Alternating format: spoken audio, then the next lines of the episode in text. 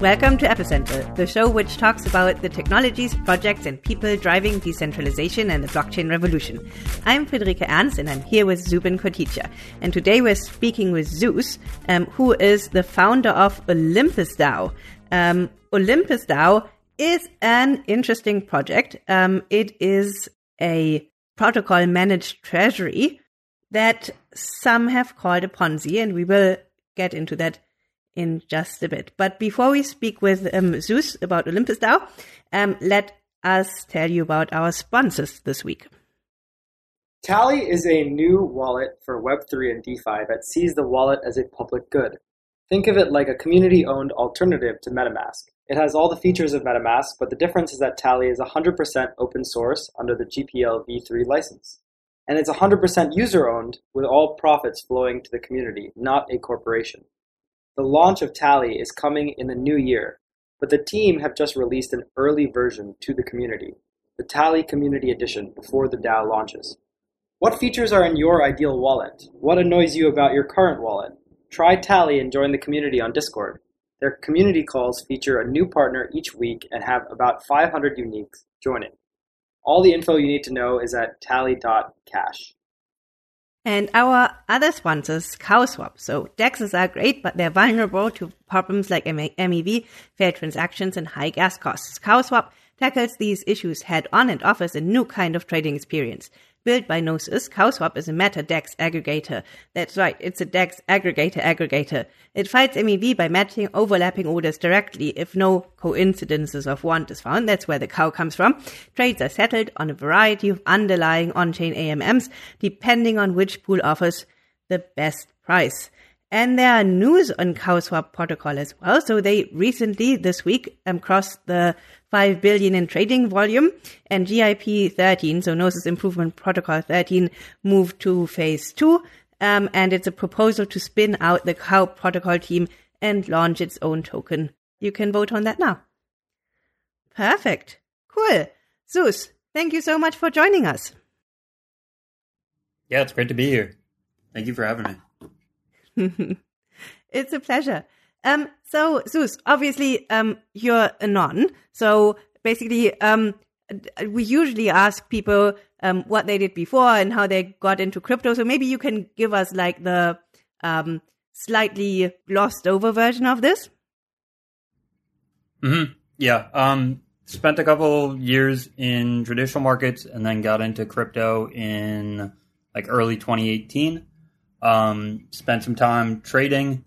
Uh, eventually, you know, I think especially during the the 2018 to 2020 like zero sum bear market trading environment, um, decided that that was not really the the best use of my time. Um, but DeFi's summer occurred, um, and you know there's this proliferation of new ideas, and you know like this first real um, utility for smart contracts, and uh, you know especially on Ethereum or pretty much solely on Ethereum at that point. Um, I found that fascinating. Um, two that stood out to me was, you know, kind of earlier in the like actual summer um, was Ampleforth, and uh, the other being like the the basis uh, ESD DSD whole wave of seigniorage, um, like stablecoins. Uh, you know, I, I, was especially drawn to algo stablecoins. Um, you know, I, I kind of came in as a Bitcoin guy. I, I, see, you know, the one of the biggest utilities of this new like blockchain technology as, um, you know, creation of new uh, user-owned and decentralized currencies and monies. Um, and so that was, you know, where I kind of kept most of my attention. Um, you know, I, I kind of witnessed the the the the rise and fall of all, all of those different experiments um, it got me thinking, especially with Ampleforth and like the rebasing, where you know that's a pretty new phenomenon in you know finance in general is just the ability to you know unilaterally adjust um, supply of an asset. Um, and yeah, I mean, at that point, started thinking about the the base concept that ended up being Olympus. Um, tried to pull kind of the things that worked, didn't work from um, all these various experiments, and then yeah, um, kind of you know created this persona in December.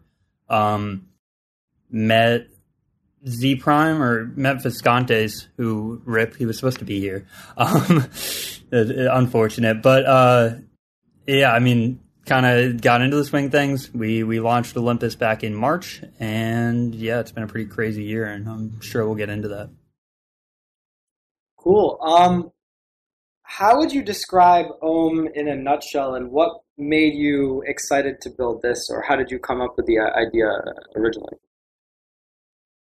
Yeah, so Ohm aspires to be a reserve currency. Um, and the, the key word there is currency, right? So, first of all, not a hedge fund, not trying to be a hedge fund. Um, a lot of people have been claiming that we are, and I, I, disagree. And I don't think that like an amount of money makes you a hedge fund just by default. Anyways, um, you know, so what I see is that we currently have several different forms of money in crypto. Um, you know, so the most well-known ones are probably Bitcoin and Ethereum, um, but we don't have any actual currencies. Um, there is a difference between the two. Um, so the things that are held up as you know great for monies like Bitcoin and Ethereum, you know, the fact that they are hard and that they're you know immutable in monetary policy to at least a high degree, and that they um, you know, are in some part designed to appreciate indefinitely. Um, you know, those make for great monies. They don't make for good currencies. Um, and what we've seen is because of that or that lack, um, there has been this hyper dollarization of the industry. Um, so stable coins are, you know, eh, the the fastest growing asset or yeah, like class of assets in crypto by a, large degree. You know, they make up spots like three and four on the top 10 now. You know, there's like more than 150 billion in market cap. Um, it points to a massive market need for an actual currency in the industry. Um, and if we don't build one that is DeFi native or crypto native, it will just be tokenizing the TradFi equivalents. Um, so, you know, that's the goal of Ohm is to be that, uh, you know, internet native currency rather than a money. So how does Ohm is set out to um, become a better form of currency than the US dollar? Yeah, so uh, there's a couple components. One, um, you know, so there's this rebase mechanism in the.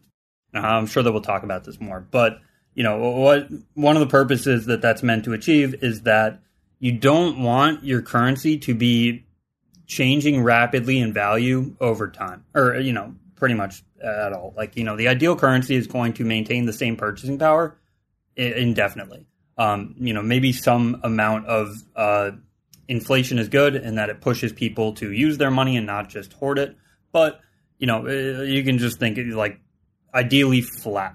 Um, you know, if you have that's difficult to to uh, to balance with incentives, um, right? Where there's this this need to incentivize people to build up a new monetary network. You know, you're going to be taking on risk that it doesn't work.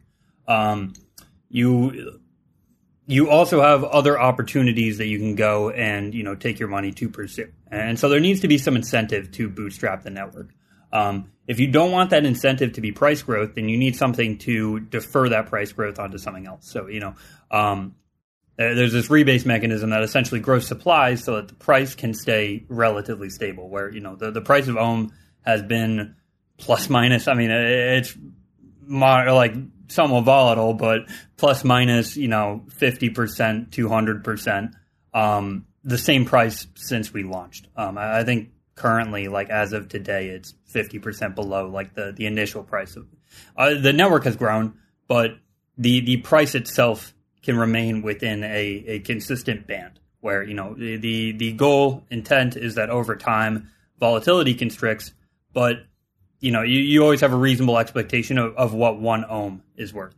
Um, you know and that allows you to to price goods efficiently you know like uh, the, i would point to like the biggest issue with uh, a currency that is you know one volatile or two uh, you know consistently trending in a single direction is that you're constantly forcing people in the economy to update the price of their goods, right? So if you're a company and you're trying to sell some item, um, and you determine based on the input costs and how much profit you're trying to take that it should go for this amount of money, and you spend a bunch of money on marketing to advertise that product to people saying it costs this amount of money. Um, if that price or if the value of that money is constantly changing, then you have to like throw that out the window, you know, every couple months and update all of your materials saying, oh, it's actually now this price. And, you know, you, it, it produces instability within the economy because people never have an anchor to lean on. How does this compare to other mechanisms that aim to keep stable value but not necessarily dollar value? So, an example of that would be RAI. What do you think Ohm does better or differently than, than those? Yeah, so I mean, the difference is just that they're, you know, while we're in this very early stage of Ohm, there's a speculative component to it. Um, you know, there there is upside in the growth of the network, and you can take part in it. Um, you know, it, like RAI essentially took the the route of let's be that currency from day one, and the issue that they've run into is that uh, there's no incentive to grow that network or really use it where you know like the the end state is yes you have a non USD currency that like has its own monetary or independent activity but you know there's been a very difficult i think uh like acquisition of user experience for them where like you know money or a, a currency is a network effect at, at, the end of the day. You know, it's just a medium for people to interact with each other. Um, and I would see the, the, you know, that ultimate behavior as needing the network effect behind it already um, for it to really work. Otherwise, like, yeah, I mean, it, it just makes it a lot harder than, you know, we are in an industry that is primarily driven by speculation, and you can either fight that or you can harness it. Um, you know, that's kind of the, the difference that I would say. Is the so it seems like you mentioned there's like a speculative component or we're in a speculative phase for Ohm. Is that something that you see going away and how do you like get to a non-speculative phase? Yeah, so I see it diminishing. Um, so a lot of this is modeled on, Bitcoin, where it's not trying to replace Bitcoin. Um, I think that there's no need to do so, but rather to take what worked for Bitcoin and apply it to something that it's not trying to do, which is money versus currency. Um, and what we've seen with Bitcoin is that you know as it gets larger, um, you do have just natural reduction of volatility. Um, you you do just have these things start to take form. I, I don't think that they will ever like reach a point of forex level eh, or like low volatility, but you know, essentially, like I, I would see it as with growth, you hit points where you know just the expectation of returns diminishes. Um, you know, like what people are shooting for with a, a, a ten million dollar asset or a hundred million dollar asset is very different from a trillion dollar asset. Um, I don't think anyone's looking for the next hundred x on Bitcoin. Um, you know, and, and, with that, like, you know, just as you scale the the expectations diminish and you know it becomes more palatable because you you've introduced different people that are there for different reasons than you know they might be very early on. Um, you know it's also at that point less of a speculative endeavor. Um, you know conceivably many of the issues and open questions and you know all of these risk surface items that you know create the asymmetric opportunities um, you know have been answered and have been satisfied already. So Is fractionally backed um, by a basket of assets. Um, and this basket of assets, so basically, as far as I could see, it's mostly USD um, stablecoins and pretty volatile assets like Ether, right? So basically, how does this um, comport with what you're saying about a stable asset that's not correlated to the dollar, that's not, um, that doesn't, that's just not just pegged to the dollar? Yeah, so I, you know, one, I would not consider there being a direct correlation between the value of Ohm and the value of the treasury. Um, you know, there, there's an indirect correlation between the two, but I, you know, like if ETH is 100% of the treasury and ETH goes down 1%, that does not mean that Ohm is going to go down 1%. Um, excluding the, the liquidity portion of it, which uh, I'll, I'll, touch on in a sec. But, um, you know, essentially the goal there is that we are accumulating what is currently considered money. Um, or, or currency. You know, like those are what are re- or what is recognized today. Um, you know, there, there's no reason to fight that. Um, you know, essentially the, the purpose of the treasury is that the the protocol has purchasing power uh, you know, to influence the market if it needs to. Um, and to do that, you need to have a treasury that consists of assets that will continue to be recognized as valuable. Um, you know, like today, uh, I would consider those as you know primarily USD, and then uh, like ETH slash BTC, and it's a lot easier for us to have ETH than Bitcoin. Um, you know, Bitcoin on Ethereum is trusted in any form to some degree, um, so you know it's primarily ETH. There's also liquidity in there, um, you know, so that liquidity is paired against also you know like DAI or ETH, um, but they are different assets in that uh, you know the liquidity is paired against Ohm. Um, you know, it has very direct like utility for the market in that the protocol is facilitating trading at all times. Um, and then, you know, one other piece that, you know, I, I, think is super interesting and I don't think gets recognized that often is that because the protocol is the one providing all the liquidity, um, you know, anytime that someone is making a trade, the protocol is the counterparty on that trade. Um, so there's this question of like, you know, when is the treasury going to be deployed into the market? You know, especially like lately because we've you know been down in the dumps a little bit, and it's like okay, the treasury is actively buying back every time someone sells. Um, you know, it, we we keep you know generally more than half of the treasury in liquidity, um, where you know it's actively deploying significant amounts of money to allow people to exit if they want to. Um, you know, there's reserves, which is the money that is kept off to the side. Um, you know, for the purpose of like you know, you don't want to have everything exposed to the market at any given time. Um, but you know, that, is actively a dynamic, you know, pretty much 24 seven. Got it. So you have this protocol owned liquidity, which is the protocol basically buying and selling. Um, and it seems like that's related to bonding. There's like bonding and staking, right? That are the two main things that one can do in the protocol. Can you talk us through how that creates this more stable uh, uh, currency that you, you aim for with with Ohm? So I'll first just kind of explain them. So uh, bonds are uh, a automated and I, I see it as it removes moral hazard from the equation of the protocol liquidating its own token in exchange for assets. So it's looking to accumulate assets.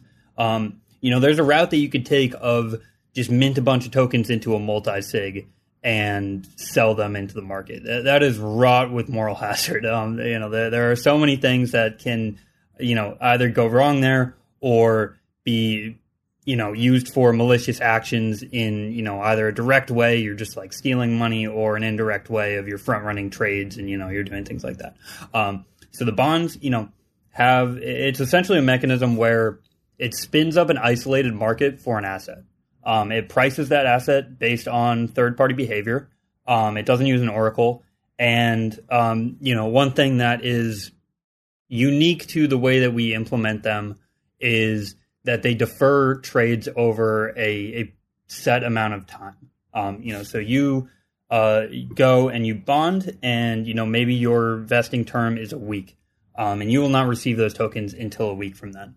Um, you know, the the protocol pays a little discount or a low premium on the assets for that because you, as the buyer, are going to look for some level of discount to accept that illiquidity. You know, otherwise you can just go to the market and buy there, um, and you know you have the tokens right then.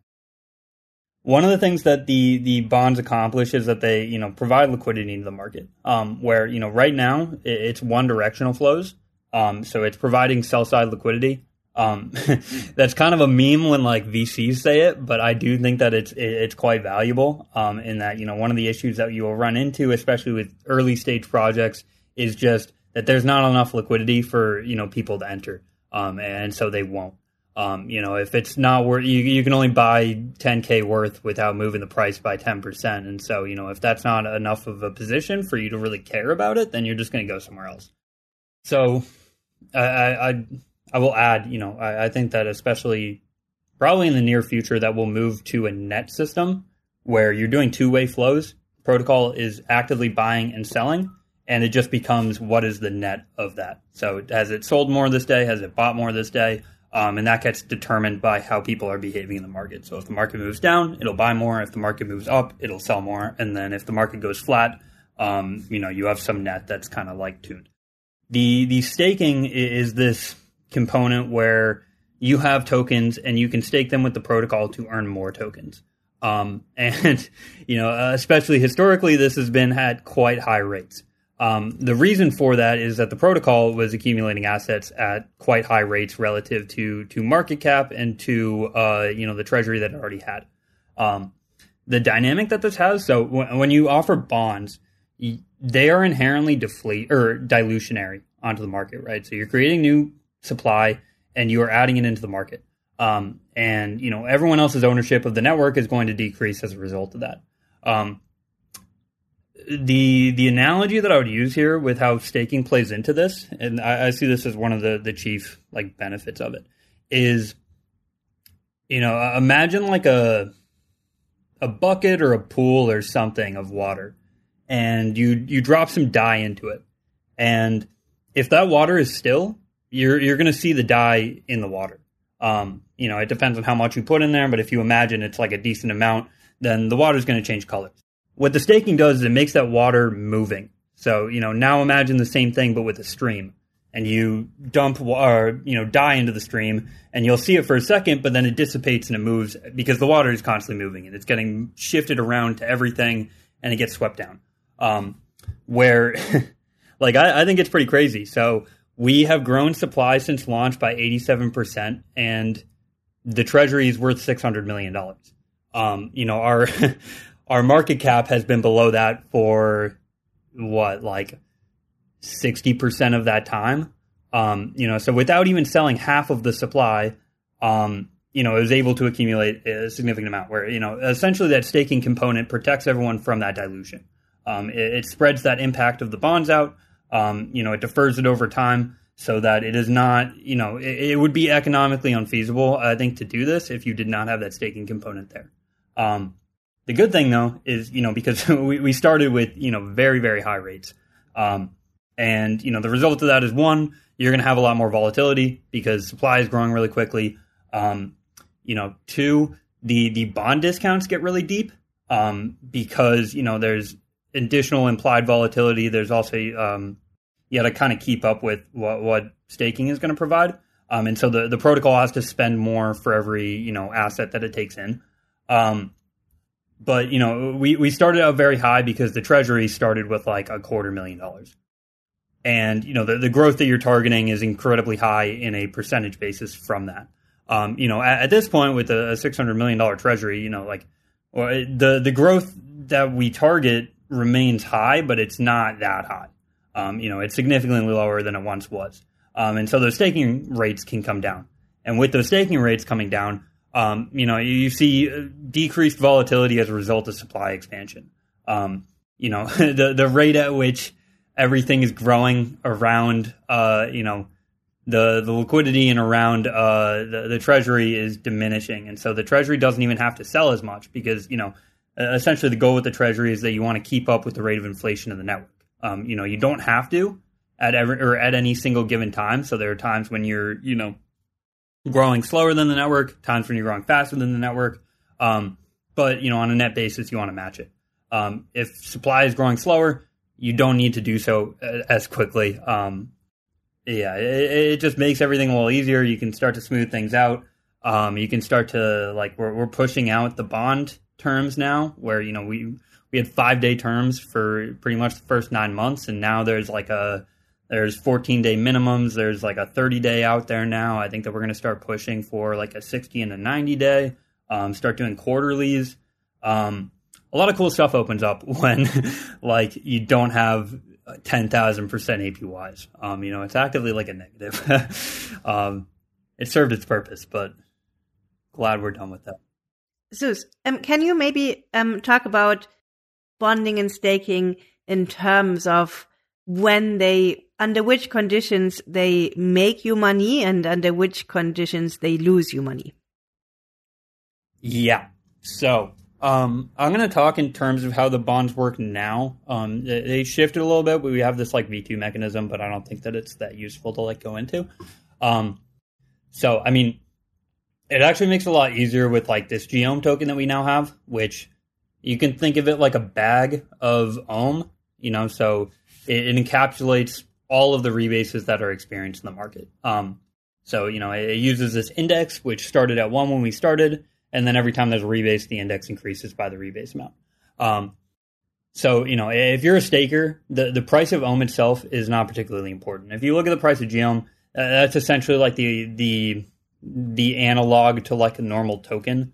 Um, which some people don't like this, and I understand why. But you know, I, I do think that at this point, like, you know, uh, ha- having that direct relationship available to see easily is a positive. Um, but you know, essentially, as a staker, what you're looking for is that you know your holdings uh, increase at the same rate, or you know, probably ideally for you uh, a greater rate than the price of ohm depreciates. Um, and you know, there, there's this decorrelated uh, dynamic between the the staking growth and uh, the price of ohm. So you know, the, the staking index is constantly increasing. Um, price of ohm kind of trades on its own. So you know, over a long span of time, it's expected to depreciate. Um, but you know, it has periods where it appreciates. It has periods where it depreciates, and you know, like you can expect in in the long term that it will decrease in price, but you know the the path that it gets to get there is anyone's question. Um, for a bonder, I mean, essentially what you're looking for is a, a similar dynamic, but in, or adding a time component to it. Um, so the way that the bonds work um, now, which is a little different from how it used to, is that you are offered a discount that discount gives you an amount of gOHM, which is staked. Um, and you now hold staked exposure, um, but you're a liquid until some amount of time into the future. Um, so you know the, the dynamic here, and you know what we generally see is that you are a ohm or you're a staker already. Um, you see some discount that is appealing to you, which you know pretty much anytime it's above zero percent, you're going to outperform if you just staked either there's some amount of extra discount that you're going to want because now you have to be a liquid and you weren't before. But you know, let's say it's two percent where you're like, yeah, that's that's it. Um, you would you know unstake, go acquire, use your ohm to acquire whatever asset the treasury wants. Give that to the treasury. The treasury will give you this note that says, hey, in two weeks, I'm going to give you this amount of gOHM that is two percent above what you had before, and you've now increased your holdings by two percent. Um, so it, the way that it primarily is utilized is essentially like a, a mechanism to increase your holdings in the network. So you are assisting the treasury in acquiring assets. You're, you're doing the uh, the actual execution work for it, right? So this is this like removal of moral hazard is that you don't have anyone doing execution of trades. You know, it's decentralized and it's uh, like carry out. But you're also taking on illiquidity for the network, um, and in exchange for that, you get to increase your holdings in it. Um, so you know, it's this like accumulation mechanism or method. So in effect, you you give the DAO a loan, right? So under which circumstances would that be um, a loss making operation for you? Yeah. So um, I mean, I, I would say in ohm terms, you're never going to take a loss. Um, the the loss scenario would be, let's say you hadn't gotten the bond, and you know it, it doesn't even need to be price goes down because you can think in opportunity cost terms. I think that's more fitting. But price goes to some level where if you were liquid, if you had those tokens in your wallet, you would have sold. But instead, because you're illiquid, you cannot do that. Um, and you have an opportunity cost of not being able to do that. So that, that's your loss scenario. There is that you were not able to take that action um, until you know, however many days or weeks in the future that you can now receive your tokens back um, and do whatever you want with them. So, um, if you say you can't take a loss in terms of ohm, basically, if the value of ohm decreased, you would take a hit, right? Well, you would in USD terms or ETH terms or whatever, but in terms of ohm, um, you know, uh, you were staked with some amount. You bought a bond with a positive discount. You have more ohm than you would have had otherwise, unless you were doing like a swing trade where you sold and then bought back. But I mean, that, I, I, don't know. I would consider that a little separate.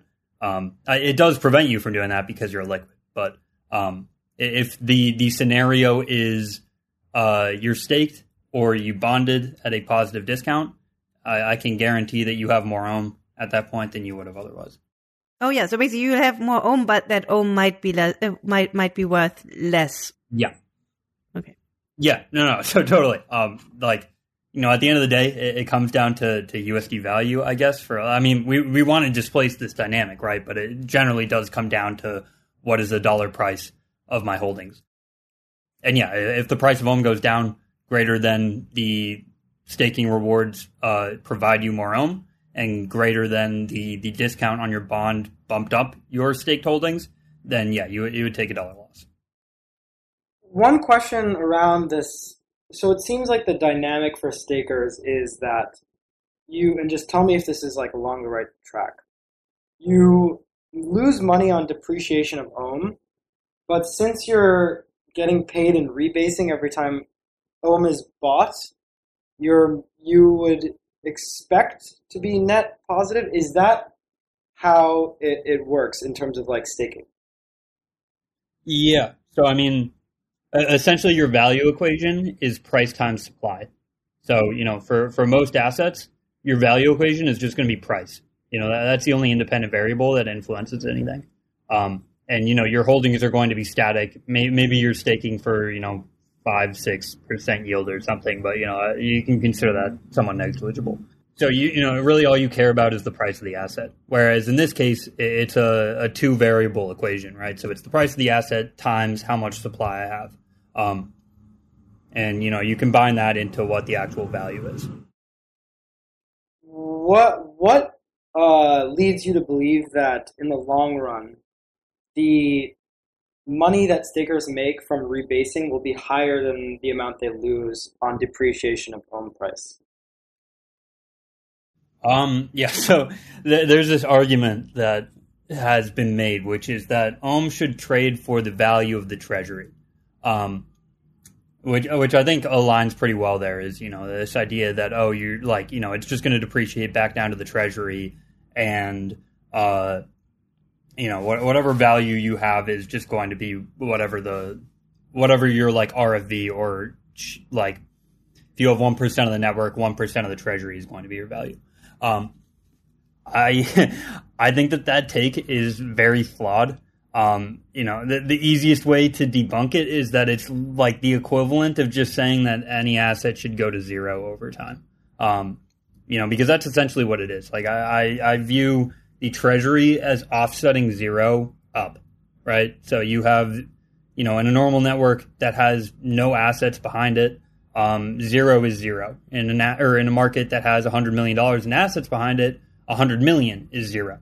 Um, you know that, that's the point on which you can ascend. Like zero is your floor for the market, and if you have an entity or you know the, the protocol which can set the floor at a higher price with infinite assets relative to to supply to you know uh, maintain that floor. Like it literally cannot lose this game. You know, it has more money that it can buy back every single token in supply and have money left over.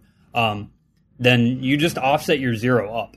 Um, so you know, is there a guarantee that staking rewards increase faster than the token depreciates? No. Same as you know, is, is there a guarantee that Bitcoin will go up in price? No. Um, is there a you know, is there any guarantee that uh, you know USD will depreciate slower than the federal funds rate? Like, probably not. Um, or even faster than your curve yield? No. Um, you know, everything carries risk. Um, you know, especially anything that has upside, right? So if there's upside, there's always going to be downside.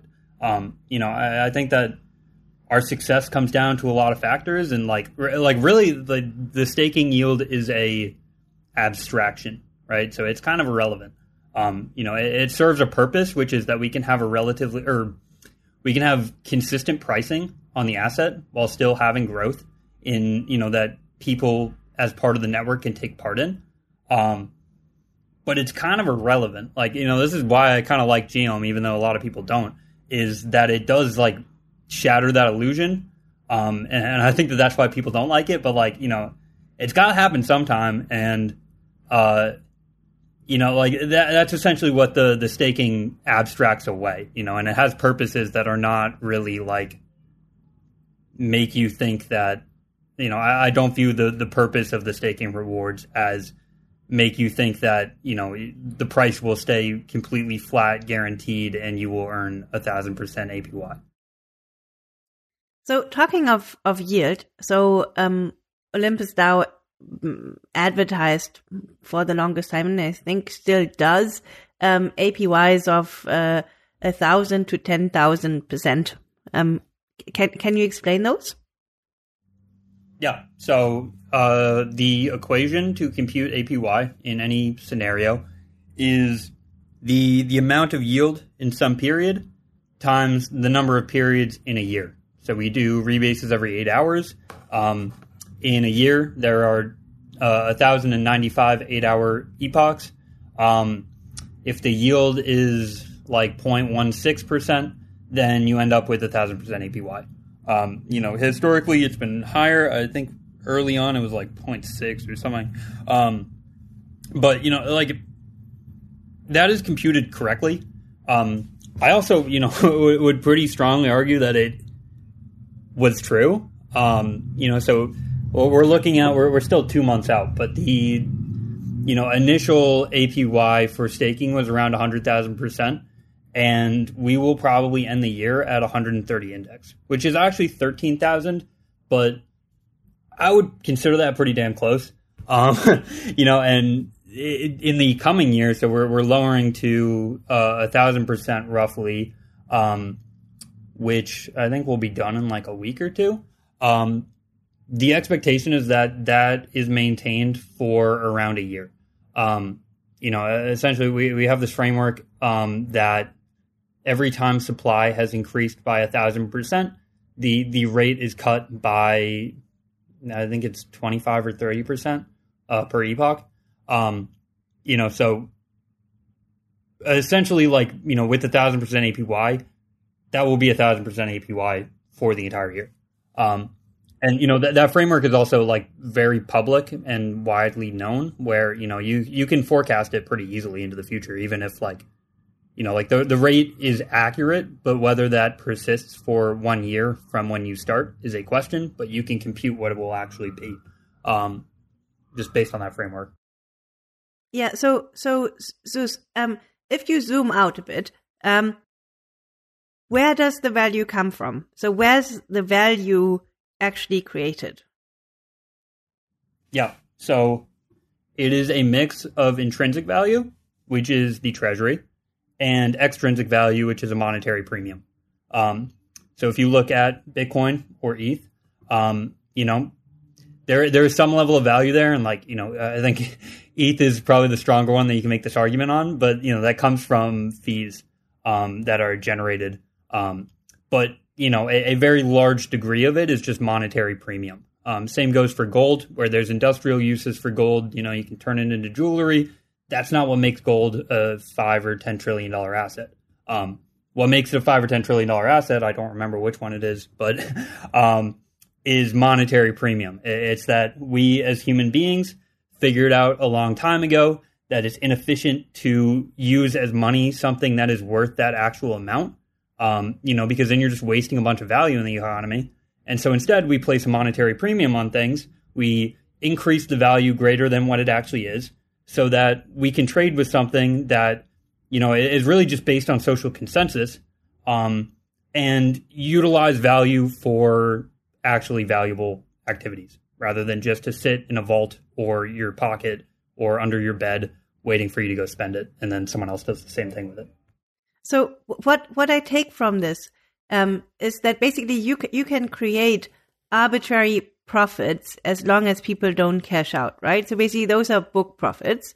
Um, so basically, if if I wanted to, I could start um, a stable coin and say it doubles its value every uh, value every other day, and on paper, um, the holders of this stable coin would soon be very rich indeed. Um, but if they end up looking to redeem, that's a totally another story, right? So basically, can you walk us through how um, Olympus would deal with a significant amount of um, uh, stakers and bonders redeeming?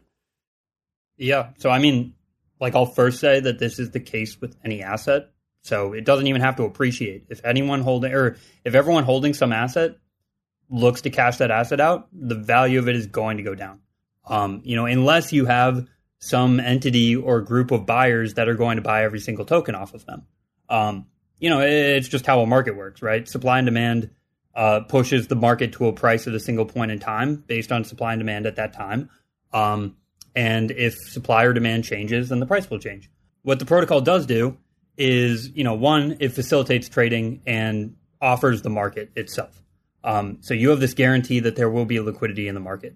And so, you know, on a normal day when you're not in like if you're not in a bank run situation, then the the protocol is completely capable, pretty much all the time, of allowing you to get out if you want to get out.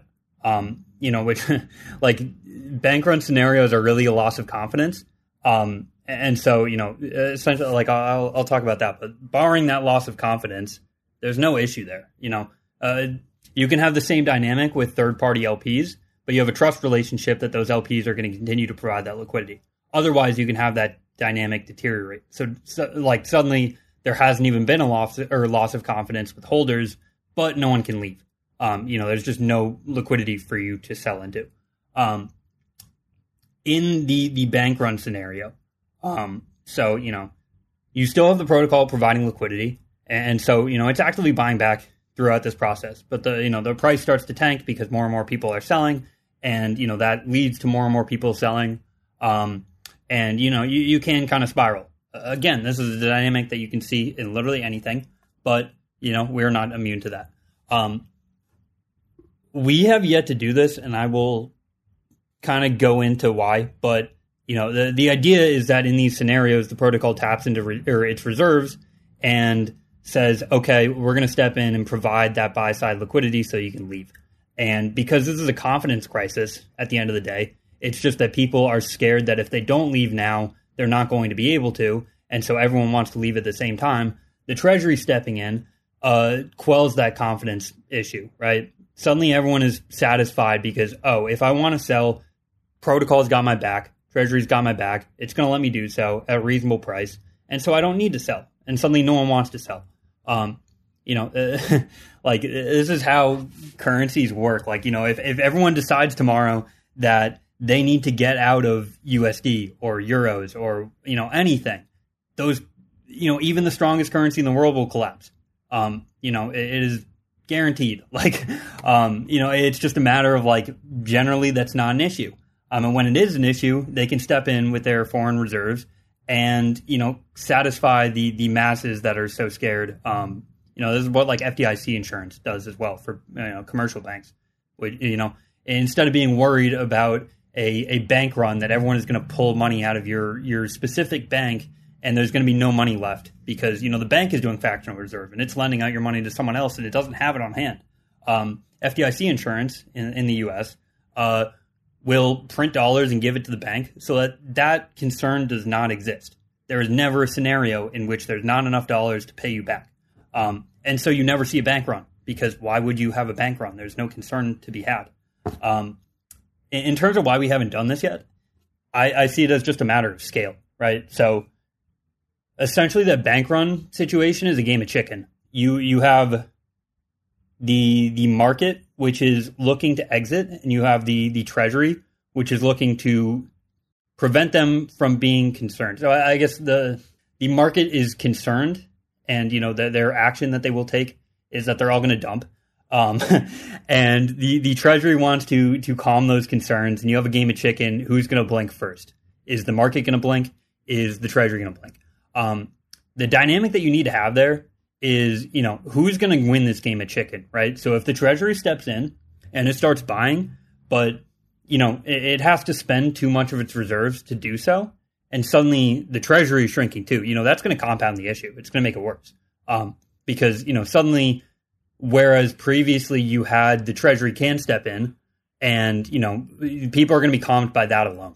Um, where you know the bank run won't be as bad because that still exists. Um, once you start tapping it in in size, you are you are going to get hit with a situation of like, oh shit, now the treasury is smaller too, and so those people that were fine before are no longer. Um, So the the dynamic that you need is if you think of this game of chicken as like two cars and they're driving uh, at each other, and it's a matter of who's going to turn first. You need the treasury to be in an 18 wheeler. You know, it, it's got to be a much larger car than the car driving at it, so that that car driving at it knows that it has no chance of winning this fight. Um, you know, it, it, can overpower you with ease. It, it's not going to tap in e- even a, a significant portion of its treasury, and it's going to calm everyone down. It's going to be just fine, and that removes the need for this or scenario to ever even happen. You know, because, you know that it's just going to win. Like, you know, there, there's this common saying like, "Don't fight the Fed."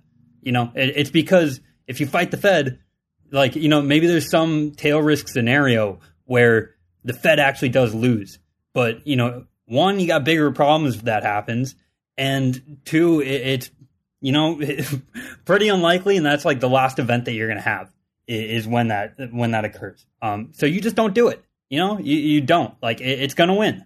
Well, why why fight a fight that you're going to lose? But Zeus, I mean, the reserves are way smaller than the outstanding loans, right? So basically, how do you um, create that confidence if it's not borne out by fact? The treasury um, is is smaller. Basically, if everyone who held Ohm were to cash out, um, there there's no way that this could be um, could be borne out by the treasury, right? Yes. Um. So it really just comes down. I mean, so I would ask the same with like literally any asset where that is the case. Um, the the difference is just that you have a guaranteed buyer in the market, and you know it, comes down to a nominal game where like you know historically we have been on a reserve basis backed five to ten percent, and on a, a, total treasury value backed like twenty to forty percent. Um, so you know in that scenario where it's like forty percent right now, you know, so it's a, a billion dollar. Actually, right now, damn, it's like six hundred, uh, sixty percent. You know, it's a billion dollar market, and you have you know like five hundred million in in actual assets in the treasury. You know, there's a reasonable case that like you could deploy those assets and you know like accomplish that goal, but the the issue is still that that's not that much money in the grand scheme of things. Um, you know, so there are plenty of just single whales in this industry that have multiples more money than that. Um, you know, like so the, the nominal kind of hurts you in that you know the, the nominal needs to be to the degree that like there's just no point here. Um, you know, so if if you maintain that same level of backing and this grows into a trillion dollar asset, then suddenly you have a treasury with 400 billion dollars in assets in there with the sole purpose of just cashing people out if they want to get out. Like that's probably enough liquidity for everyone. You know, Bitcoin doesn't have $400 billion worth of assets in there waiting to deploy in. And, you know, it, it's drawn down, but not like, you know, there's no bank run concern really at this point in time, you know, in this point in its life that everyone is going to dump. Like, this, this is the Ponzi argument that people made at it for literally a decade is, you know, if, if everyone decides to sell, it's going to go to zero, and they're right. But, like, you know, monies and currencies are a, a consensus uh, mechanism. You know, they, they come down to just social consensus that this thing has mo- or value, even though inherently it does not, or in our case, it does not to that degree. Um, you know, or like I, I think it just comes down to you know time where you need to go through a bunch of really tough scenarios, and you need to you know rise really quickly and uh, drop really quickly, and you know kind of lash people from side to side and really show them like, okay, here's every scenario that can happen and it's still alive. You know, that alone just has that dynamic of like, you know, mitigating that concern. I, I would like to add something here. So I, I think this is um I, I see where you're coming from, but for instance, DAI I mean, this is over collateralized. So basically this does not hold, right? And basically also for the US dollar system, yeah, I mean, obviously, I mean, we've had fractional reserve banking for a long time and it's not covered in gold or anything. But I mean, if you look at the assets that back the debt, um, that is um, that is held in US dollars, you know, all the houses and businesses and so on, that is actually, I mean, the value of that is actually way in excess of of of the US dollar value as well, right? So it's so in a way this is also over collateralized. So I would view them uh, uh, essentially traditional currencies are debt based currencies, right? So they're, you know, for the most part produced by collateralized debt against something else. You know, there's plenty of under collateralized or uncollateralized debt out there, but, you know, like what you're talking about with, you know, you draw out, you know, you take out a mortgage against a house or, you know, something like that. Um, you're, you're right in that. I mean, there's an argument to be had like you know this debt is going to inflate the price of housing and you know like the actual value of that house is not as great as the loan that you took out but you know barring that um, that's correct like you know ohm is essentially equity um, based currency so you know and instead of a debt relationship you have an equity relationship you know which is more akin to like how money works which is pure equity in a sense um, you know I, I would also just argue in the case of like dai um, you know, there's a much trickier relationship. Like this is something that I kind of learned with the the whole algo stable wave, which you know, if this is a confidence thing, you know, and, and that's really what it comes down to is just like you know how, how people on a aggregate level are viewing this. Um, a peg is a very dangerous thing because you're essentially telling the market to derive all of its confidence from being this one price. And if it is ever not that price, you you risk eroding confidence like on on an aggregate level. And when that happens, you compound the issue because you know you you depeg slightly, and then people start to get out because you've depegged slightly, and suddenly you've depegged more, and more people are going to leave. And you know you, you can spot like this is how all of the algo stables essentially failed is that you have a very small depegging incident that turns into a full on collapse. We don't have a peg you know, so it it remove like you know this is why you need to be over collateralized as a stablecoin. Um, you know, here I, I have one more point there, but like um, you know, to a large degree, is that you need to have absolute control over main, maintaining that peg at all times. Otherwise, you risk total collapse, um, and it can happen in an instant. But uh, essentially, what the debt does, right, um, in that collateralization, is that guarantees demand for the asset, right? So you don't need to have someone come in and buy DAI for DAI to come back up to peg, you know, because you're just going to liquidate debt and that's going to serve as your demand. And you can guarantee that. Um, that's the same thing essentially that the Treasury does, which is that the Treasury guarantees that there will be demand in the future for the asset. You know, so it's a similar purpose, but you know, like I, I personally think that like debt based systems turn pretty insidious, um, you know, relatively quickly, and like you know, I, I think equity based currency is you know at, at, a bare minimum like pretty unexplored in you know like modern the the modern currency landscape. Um i'm of the belief that it can work but you know i, I guess that that's part of the the grand experiment. One question i i have around this is um empirically you talked about being down in the dumps a little bit um how have like stakers and bonders done, and what do you think is driving that market cycle? So you know, I, I think that one of the the main issues. So I, there, there's two components that I, I think really like because you know you can look and like it's drawed down a lot, but if you zoom out more than like three months, it's you know remains flat or up. You know, I, I think that there was two things. So one was the entrance of a new type of market participant in mass, which was a lot of people that were looking at the APY as guaranteed money and were were aggressively deploying in and you know discovered that it can draw down and you know suddenly like you know the, the time horizon was very short you know they're looking to come in get rich quick and then leave um, and you know you, you can look at pretty much any any market in the world, you know, if your your market becomes dominated by those type of participants, you're just going to go up really high and then you're going to go down really far. Just you know how it works because you know the, it's a reflexive relationship. I mean, I personally like essentially spent past August of last year like disconnecting from social media and was not particularly active in the community. Um, you know, I, I do regret that now because I spent, you know, the first six plus months of our existence, like really urging people against that, you know, trying to explain that the, the yield is not free money. It serves a purpose. And, you know, we're communicating like, you know, essentially what it is, but, you know, you, that's not how you should view it. It's not that you are guaranteed this amount of money. Um, you know, I, I stopped doing that for, for a period of time and I regret that. Um, you know, I know that there were other people that did that, but the, the other voices on the other side of the aisle kind of won out, I, I think, for a period of time. Um, the other issue that we ran into, and I think that this was the much more significant one, was debt, right? um, so, you know, kind of going along the lines of this is free money, people started to lever up aggressively. Um, you know, they call it 9 9.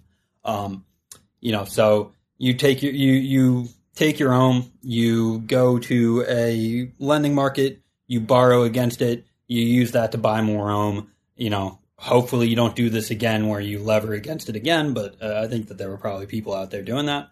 Um, where the, the market built up like a quarter billion dollars worth of debt in the span of like two and a half months. Um, you know, aggressive growth of debt. Um, and, you know, compounded by the fact that because this is on a secondary market, um, where you need real people lending money for people to borrow. So you can compare this to like DAI, which is a primary market where DAI is minted for you to borrow. And so you can control those interest rates and keep them low.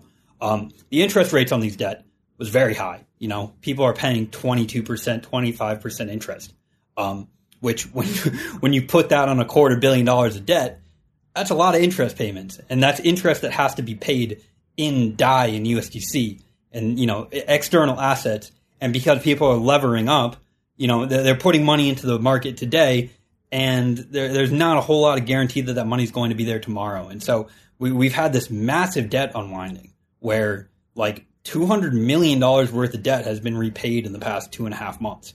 Um, enormous sums of money. You know, I'm of the opinion that literally no other market, probably like in the industry, barring like maybe major caps, um, would have been able to weather that kind of storm. Like, you know, if you think about the amount of liquidity that is required to not only pay back $200 million in debt, but pay back everyone else that's trying to leave as that debt gets unwound. Like, it, you know, it's insane. Um, you know, and it's really just facilitated by the fact that, you know, in any other situation like this, where you have third party LPs, they would have pulled their liquidity a long time ago. And suddenly you have a, a market that has $250 million in debt and $2 million in liquidity. And, you know, you go to zero, all of the lenders are shit out of luck. Like, you know, and that, that's the end. Um, you know, I think that like this was a great demonstration of the fact that like yes, you know, we we've drawn down and it's been painful. Um, you know, we we've essentially unwound all of that debt. Um, we were able to do so while paying back every single lender.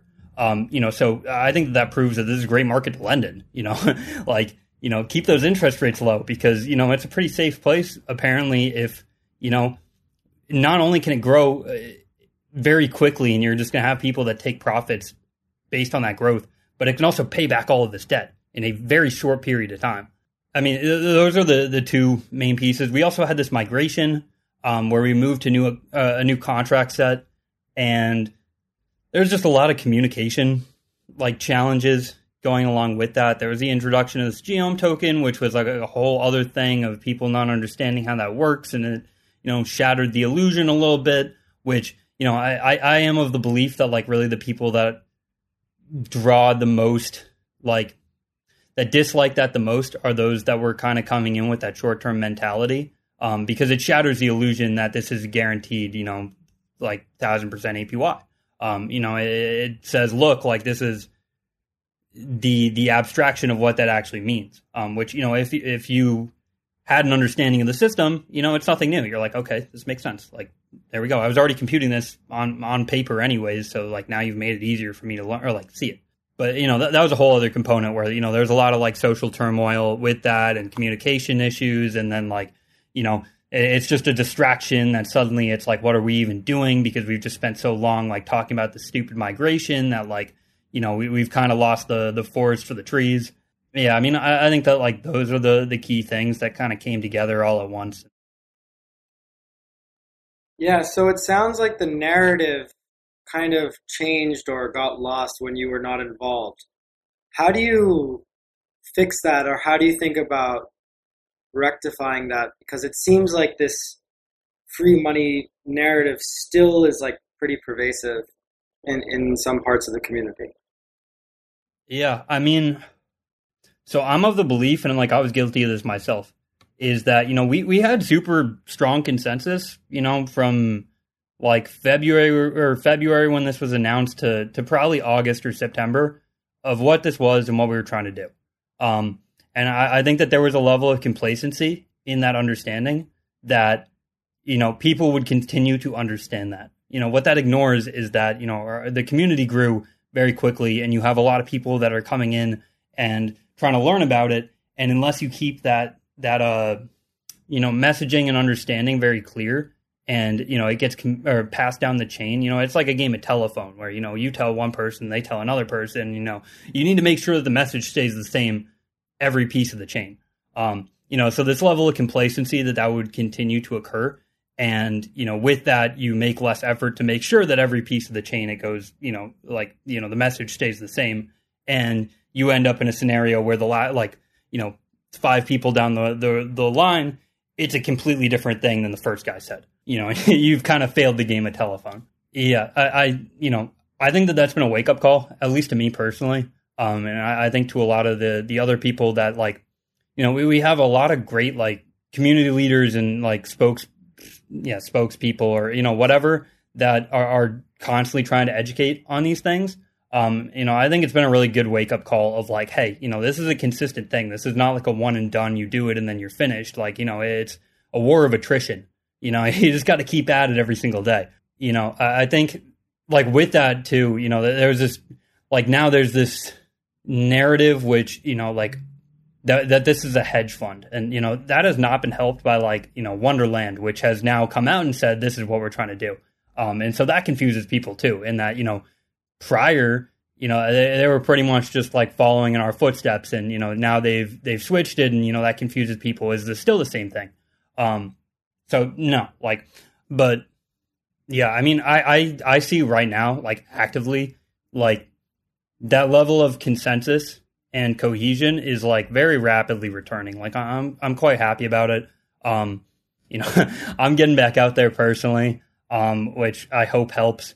But you know, I I don't think that like I'm the only person at this at all. Um, you know, it's definitely a joint effort by a lot of different people that are, you know, they, they have the understanding.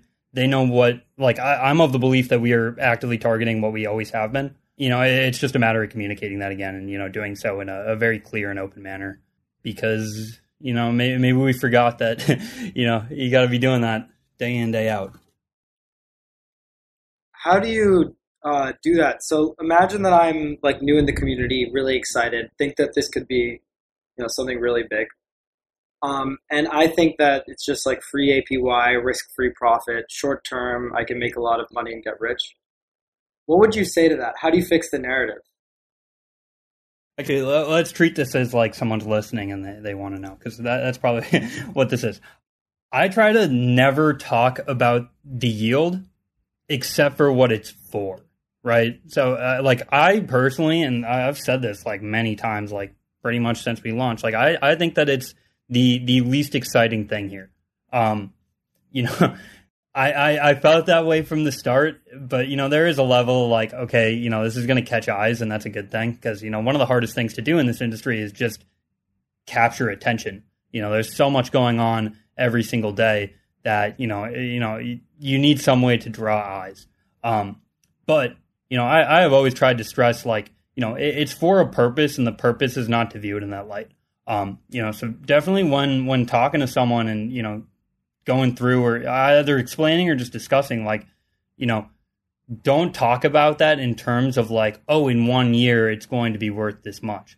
Um, you know it is obviously a much more complicated equation than that. And you know really like it just serves a purpose. Like i, I view it personally as like the the targeted rate of growth of the network if anything so it, it's not how much it will grow it's targeting um, you know how much it actually does is you know, determined by many factors, probably chief among them being execution, which is, you know, always the risk in pretty much everything is execution. yeah, please, please, you know, when when talking to people, don't fixate on that as the the end all be all or purpose of this. You know, it's very much not the case. Um, you know, it is a means to an end and a tool and nothing more. So, so Zeus, that, there's a lot to unpack here. So maybe I'll kind of I'll try to um, kind of break down what I'm taking from this in two parts. So the second part is that um, Olympus DAO um, has a treasury and it manages its own treasury, kind of a lot like other protocols, um, like Yearn. And then basically there there's a yield on that treasury, and I mean that's kind of that's kind of the the the part that we've seen time and time again um, in this ecosystem. The first part is kind of how Olympus DAO actually comes to hold that money, and I do view that in the very least, at least as unorthodox. And um, I mean, this is kind of this is kind of where the Ponzi aspect of it comes in, and basically what people um, think is a Ponzi. Basically, the fact that I mean, basically, if if you look up the definition of Ponzi, it's it's it's it's a form of fraud um, that pays profits to earlier investors or people who cash out earlier with funds from more recent investors. And I, I feel like there's there's not really a way to deny that that is happening here, right? First off, just on a on a semantic level, um, I just like that term. You know, I, I think that most people in DeFi and in crypto understand what people are getting at when they use the term. But in a more traditional sense, it is you know the the importance of that is not so much early investors pay new investors because you can you know that that's where the everything is a Ponzi argument, which you know I don't think is a great argument, but you know that's where that comes from is that you can point to very very many things in the world and say, look, exact same dynamic. Um, the what a what classifies a Ponzi is generally that you are lying about what you're doing, and you know like BitConnect, where they said that they had a proprietary algorithm to to mine or trade Bitcoin, and we're using that to generate the returns. You know that's not the case at all you know that, that's active deceit. You know, we, we are very very open about what we're doing. Like, I, I would very very strongly argue that that is not the case, and so I don't like the the term just because you know people that aren't in the industry will look at that term and think deceit, whereas the reality is that you're pointing to a, a me- like a mechanical thing. Um, and you know, I'm happy to to debate on that, but um, yeah, I just wanted to throw that out there. The second one, so I, I think a really good analog here um, is literally like Bitcoin mining or pretty much any proof of work network, right? So to date, um, I, I, actually posted like a satirical tweet yesterday about this, and it went over a whole bunch of people's heads, and they were firing back with like, "Oh, this is such a terrible take," and I was like, "Yeah, you're right. Like that was the point." Um, but you know, Bitcoin emits every single day about forty million dollars worth of Bitcoin that is sold on the market to pay for mining operations. To date, it has sold over you know twenty five billion dollars worth of Bitcoin, like you know at the value when it was emitted.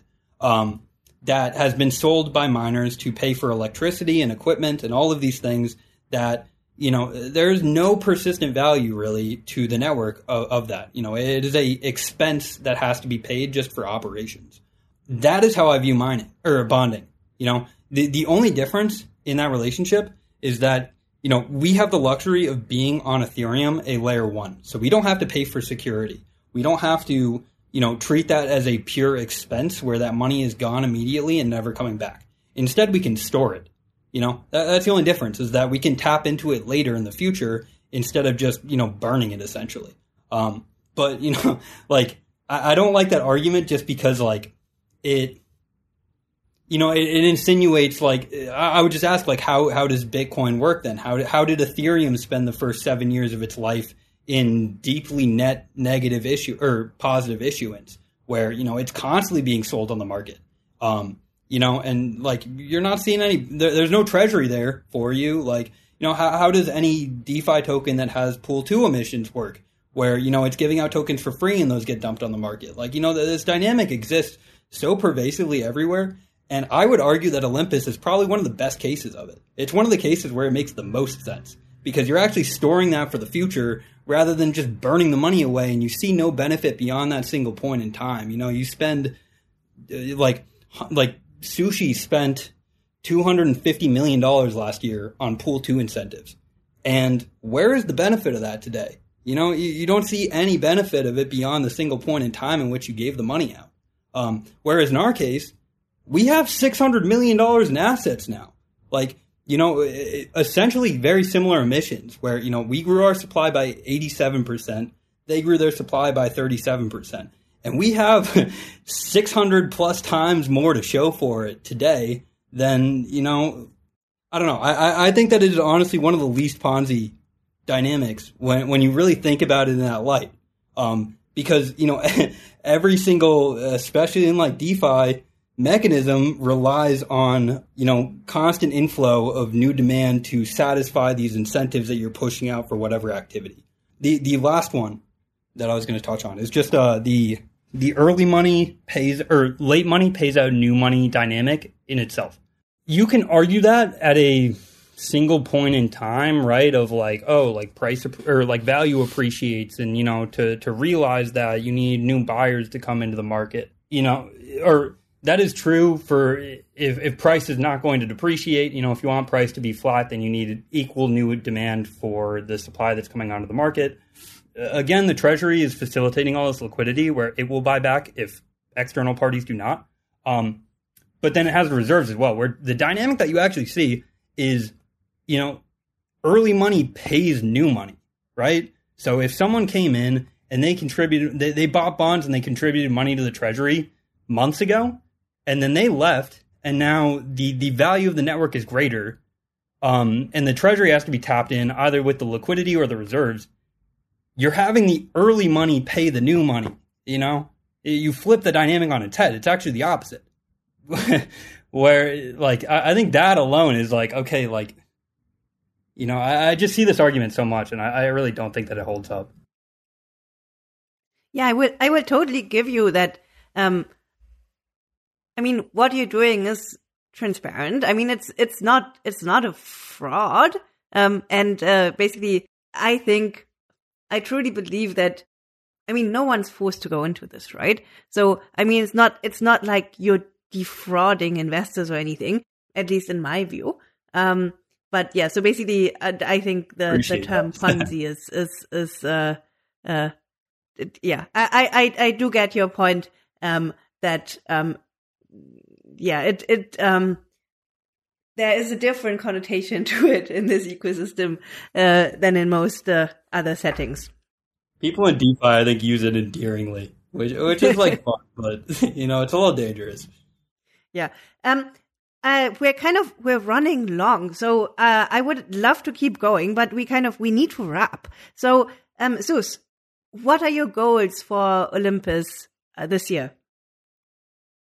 a couple things. I'll I'll throw out some some more like intangibles and then uh, some specifics.